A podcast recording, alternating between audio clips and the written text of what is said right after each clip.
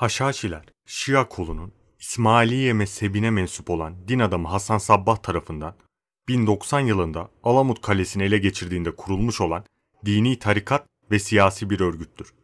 Haşhaşinler veya Haşhaşin tarikat ismiyle de bilinmektedir. 11. yüzyılda İsmaililik mezhebi esaslarına dayanan Fatimiler devleti içindeki dinsel ayrılma sonucu ortaya çıkmıştır. Haşhaşi kelimesinin kökeni ve anlamı 19. yüzyıla kadar Batı dünyasında tartışma konusu olmuştur. Sylvester de Sacy 1809 yılında Institut de France'de yayınladığı makalede kelimenin etimolojik açıklaması kabul görmüştür. Sacy'ye göre kelime ilk olarak Haçlı seferlerinin kayıtlarında görülmektedir. Kayıtlardaki bulgulara göre Assasini, Assasini, Heysisini gibi kelimelerin kökeni Arapça dilinde haşhaş kelimesidir. Bu kelimenin çoğulu ise haşhaşiyun, haşhaşin gibi kelimelerdir. Haşhaş kelimesi Arapçada kuru ot, hayvan yemi anlamına gelmektedir. Sonraları kelimenin anlamı uyuşturucu etkisiyle bilinen Hint keneviri ile özdeşleşmeye başlamıştır. Sylvester de Sassi bunu kabul etmemiştir. Liderleri Hasan Sabbah'ın tarikat üyelerine haşhaş içirip cennet vaadi ile insanları kandırmasından ötürü böyle bir iddia ortaya atılmıştır. Alamut'tan günümüze ulaşan metinlere göre Hasan müritlerine dinin esaslarına bağlı kalanlar manasında esasiyim demekten hoşlanırdı. Yabancı seyyahların yanlış anladıkları bu terim haşhaş, afyon kuşkularının ortaya çıkmasına neden oldu. Hazreti Muhammed sonrası İslam dünyasında kırılmalar yaşanmaya başlamıştır.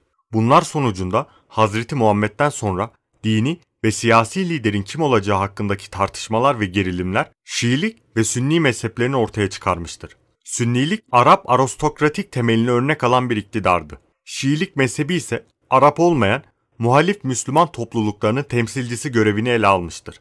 Şiilik Arap olmayan toplulukların eski dinlerinden etkilenerek oluşmuştur. Şii mezhebi 765 yılında 6. İmam Cafer es-Sadık'ın ölümü sonrası yeni imamın belirlenmesinde iki kola ayrılmıştır. Ana akım Şii topluluklar Cafer'in küçük oğlu Musa Kazım'ı 7. imam olarak görmüşlerdir. Aynı zamanda bu grup günümüzdeki 12 imam görüşünün bir kolu olmuştur. Muhalif Şii gruplar ise Cafer'in büyük oğlu İsmail bin Cafer el-Mübari'yi 7. imam olarak tanımışlar. Topluluklarını İsmaililer olarak adlandırmışlardır. Yeni Platonculuk felsefesinden etkilenen İsmaililik ezoterik bir mezhep olmakla beraber öğreti açısından İslam'daki en zengin, sistematik ve felsefi mezhep olarak görülmektedir. İsmaililik mezhebini temel alan tarikat, Fatimi devletinde dinsel karşıtlık sonucu ortaya çıkmıştır. Ortaya çıkan iki koldan biri olan Nizariliğin temsilcisi Haşhaşiler önce İran topraklarında daha sonra da Suriye topraklarına yayılmışlardır. Kuşatılması güç kaleler etrafında toplanmış olan Haşhaşiler önemli kişilere yönelik komplolara ve suikastlere dayanan etkili bir askeri taktik izlemektelerdi. Siyasi olarak özellikle Sünni devletlerine hedef alan Haşhaşiler, Abbasi devletini ve Büyük Selçuklu devletini düşman olarak kabul etmiş ve onları hedef alan eylemlerde bulunmuşlardır. Bu devletler haricinde Haçlılara ve Moğol İmparatorluğuna karşı da eylem gerçekleştirmişlerdir. Kaynaklara göre Alamut Kalesi'nin alınmasıyla Haşhaşi tarihi başlamaktadır. Hasan Sabbah uzun yıllar boyunca hem tarikatın liderliğini hem de baş misyonerliğini yapmıştır. Selçuklu Devleti ile uzun yıllar boyunca mücadele eden Haşhaşiler kendilerine güvenilir bir yer aramaktaydı.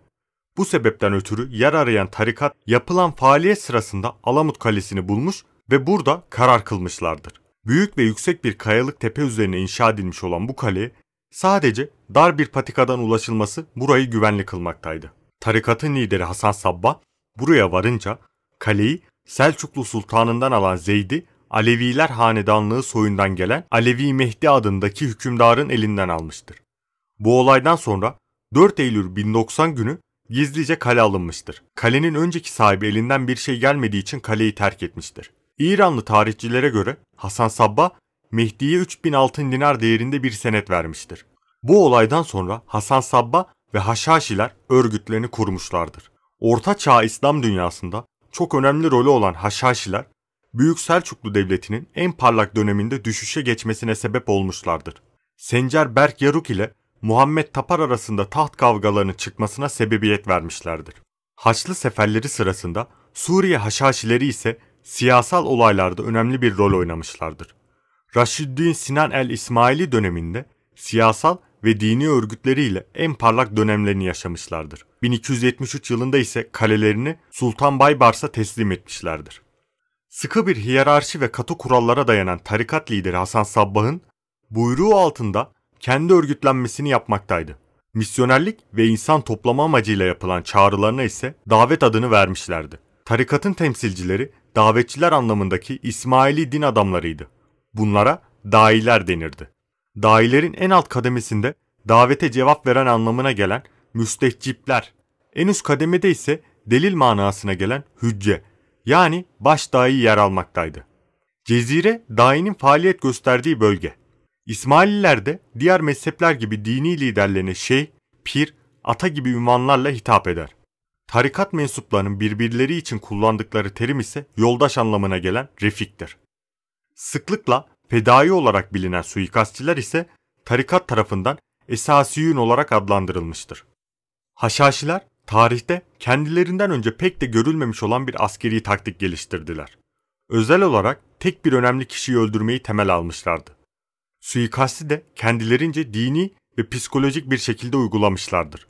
Haşhaşilerce yapılan suikastlerin hiçbirinde ok, zehir gibi silahlar kullanılmamıştır. Neredeyse tüm suikastlerde hançer kullanılmıştır.